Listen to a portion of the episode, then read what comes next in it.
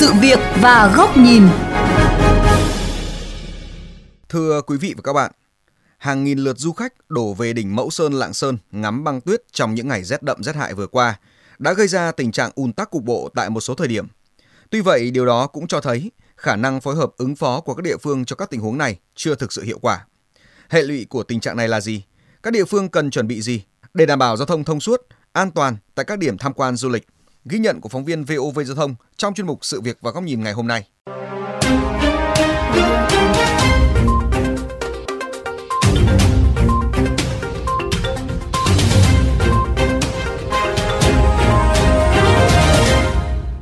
Sinh ra và lớn lên tại thành phố Hồ Chí Minh, lập nghiệp tại Hà Nội, song luật sư Diệp Năng Bình, văn phòng Tinh Thông Luật chưa từng trải nghiệm cái rét cắt da cắt thịt tại khu vực miền núi phía Bắc. Bởi vậy khi thông tin đợt rét đậm rét hại tràn về miền Bắc, anh Bình quyết tâm một lần lên đỉnh Mẫu Sơn, Lạng Sơn để được ngắm băng tuyết. Nhưng để đến được đỉnh Mẫu Sơn, anh Bình phải đi từ đêm hôm trước để kịp xuất phát từ Lạng Sơn lúc 4 giờ sáng. Lên từ 4 giờ, đó đi cũng đã khó khăn rồi. Có những đoạn hai xe ô tô lấp nhau rất là khó. Đêm đầu tiên khi mà băng tuyết đầu tiên là bị ngày đầu tiên thì bị ủng tắc tới 7 8 giờ gì mới giải quyết xong. Còn anh Nguyễn Đình Thành ở Tiên Du Bắc Ninh, dù đã có kinh nghiệm du lịch, song đợt lên đỉnh Mậu Sơn ngắm băng tuyết vừa qua, anh Thành phải chọn cách ở lại chân núi trồng xe. Ô tô thì lên thì tắc đường không lên được, chỉ có đi bộ lên đến đỉnh thì khoảng tầm 5 cây nữa. Gia đình thì lên rồi, còn mình thì quay về xe thôi. Theo thống kê của Phòng Quản lý Khu Du lịch Mẫu Sơn, từ ngày 23 tháng 1, khu du lịch Mẫu Sơn, huyện Lộc Bình, Lạng Sơn mỗi ngày thu hút hơn 2.000 lượt khách lên ngắm băng giá. Do đường nhỏ nhiều đoạn xuống cấp, mù trời, trong khi đó rất đông du khách dùng phương tiện xe ô tô, mô tô ngược núi lên Mẫu Sơn ngắm băng giá, dẫn đến tình trạng ùn tắc cục bộ. Nhiều du khách không thể chen chân lên tới điểm có băng giá. Ông Dương Công Vĩ, Giám đốc Sở Giao thông Vận tải Lạng Sơn thừa nhận dù thông tin đợt rét đậm rét hại được công bố từ trước, song địa phương không lường trước được số lượng du khách đến Mẫu Sơn tăng đột biến như vậy. Tuy vậy, ông Vĩ cũng cho biết, do tuyến đường lên đỉnh Mẫu Sơn đã được một doanh nghiệp đề xuất xây cắp treo nên việc mở rộng tuyến đường chưa thể thực hiện. Mặc dù vậy, ngành giao thông Lạng Sơn cũng chủ động phối hợp với lực lượng cảnh sát giao thông để phân luồng điều tiết giao thông trong những ngày tập trung đông du khách. Có ủ đuối của bộ có, tránh khỏi. Chỉ có phối hợp với cảnh sát giao thông nên đảm bảo giao thông đông quá thì phải có lực lượng lên để phối hợp với huyện lục bình để mà hướng dẫn đảm bảo giao thông nữa về hạ tầng thì ngành cũng tham mưu cho tỉnh là không mở rộng vì nó nó để nó giữ cái cảnh quan Tại Sapa, Lào Cai, dù không xảy ra tình trạng ùn tắc nghiêm trọng như đường lên đỉnh Mẫu Sơn, song chính quyền thị xã Sapa cũng phải bố trí lực lượng, phương án điều tiết phân luồng, đảm bảo không xảy ra ùn tắc, giảm thiểu nguy cơ xảy ra tai nạn trong những ngày đông du khách đến với Sapa. Ông Vũ Thế Bình, Phó Chủ tịch Hội Du lịch Việt Nam cho hay, không chỉ đợt ngắm băng tuyết vừa qua mà nhiều sự kiện, nhiều điểm du lịch nổi tiếng cũng thường xuyên rơi vào tình trạng ùn tắc quá tải vào những ngày cao điểm. Nguyên nhân là do các địa phương chưa thực sự chủ động trong việc bám sát nhu cầu hàng năm của du khách cũng như các dự báo của các cơ quan chuyên môn để có kế hoạch phối hợp tổ chức giao thông một cách phù hợp.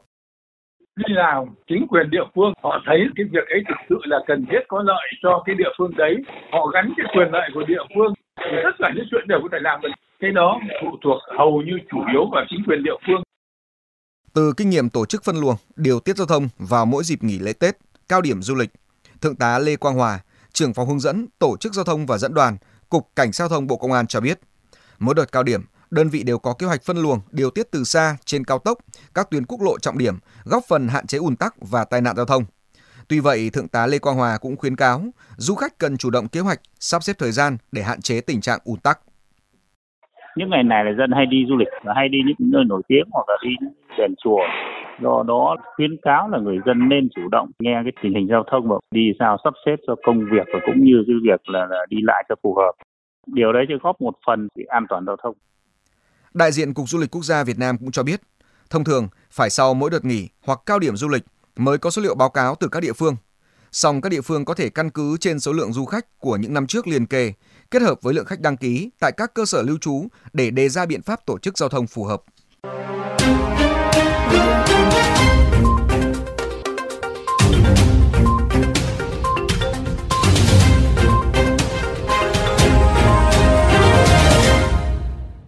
Thưa quý vị,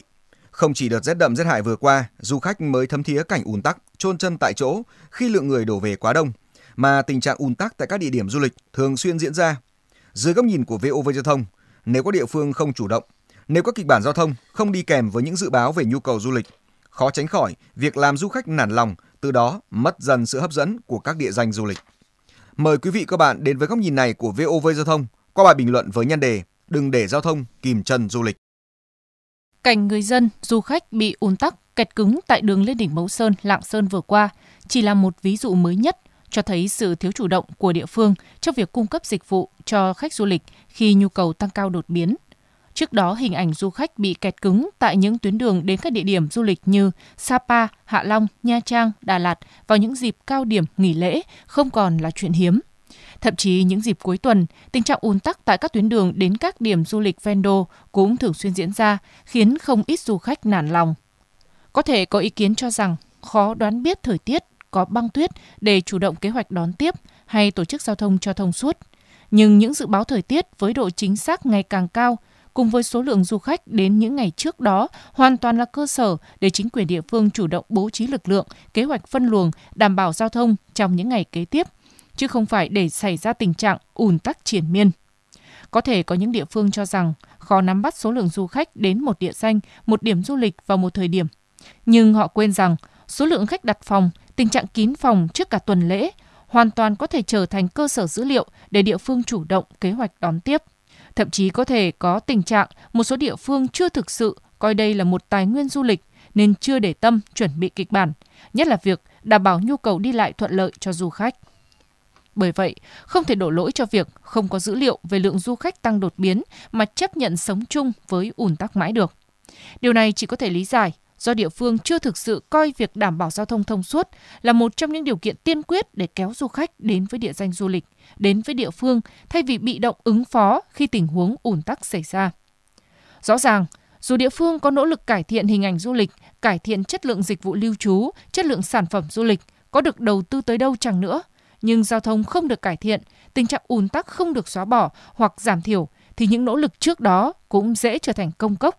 Bởi chưa nói đến chất lượng dịch vụ, mà ngay từ quá trình tiếp cận các điểm du lịch cũng còn khó. Vì vậy, câu chuyện ùn tắc tại các điểm tham quan, di tích cần được giải quyết không chỉ dựa trên nỗ lực của ngành du lịch, nó đòi hỏi sự tham gia của rất nhiều ngành nghề, lĩnh vực mà ở đây giao thông là quan trọng hàng đầu. Chính quyền địa phương, ngành giao thông cần quan tâm xây dựng và chuẩn bị kỹ hơn trên cơ sở thu thập dữ liệu ở các cơ sở lưu trú du lịch để đề ra kế hoạch phục vụ chu đáo hơn. Trước hết, từ việc đi lại, Căn cứ vào quy mô lượng khách, kết hợp dự báo của các cơ quan chuyên môn, địa phương sẽ chỉ đạo các lực lượng chức năng trên địa bàn, đồng thời phối hợp với Cục Cảnh sát Giao thông, Cục Đường bộ và các cơ quan chức năng khác để có sự hỗ trợ cần thiết. Cần thay đổi tư duy về nguồn lực và phát huy nguồn lực cho sự phát triển của mỗi nơi, luôn nhìn thấy tiềm năng và cơ hội trong nghịch cảnh. Chỉ khi việc đi lại không còn là trở ngại, những nỗ lực khác về cải thiện chất lượng dịch vụ, về kích cầu du lịch mới có cơ hội được thể hiện, được đến với du khách. Đừng để giao thông kìm hãm sự phát triển của du lịch nói riêng và tốc độ tăng trưởng kinh tế nói chung, khi kịch bản giao thông không bám sát cùng với dự báo nhu cầu du lịch.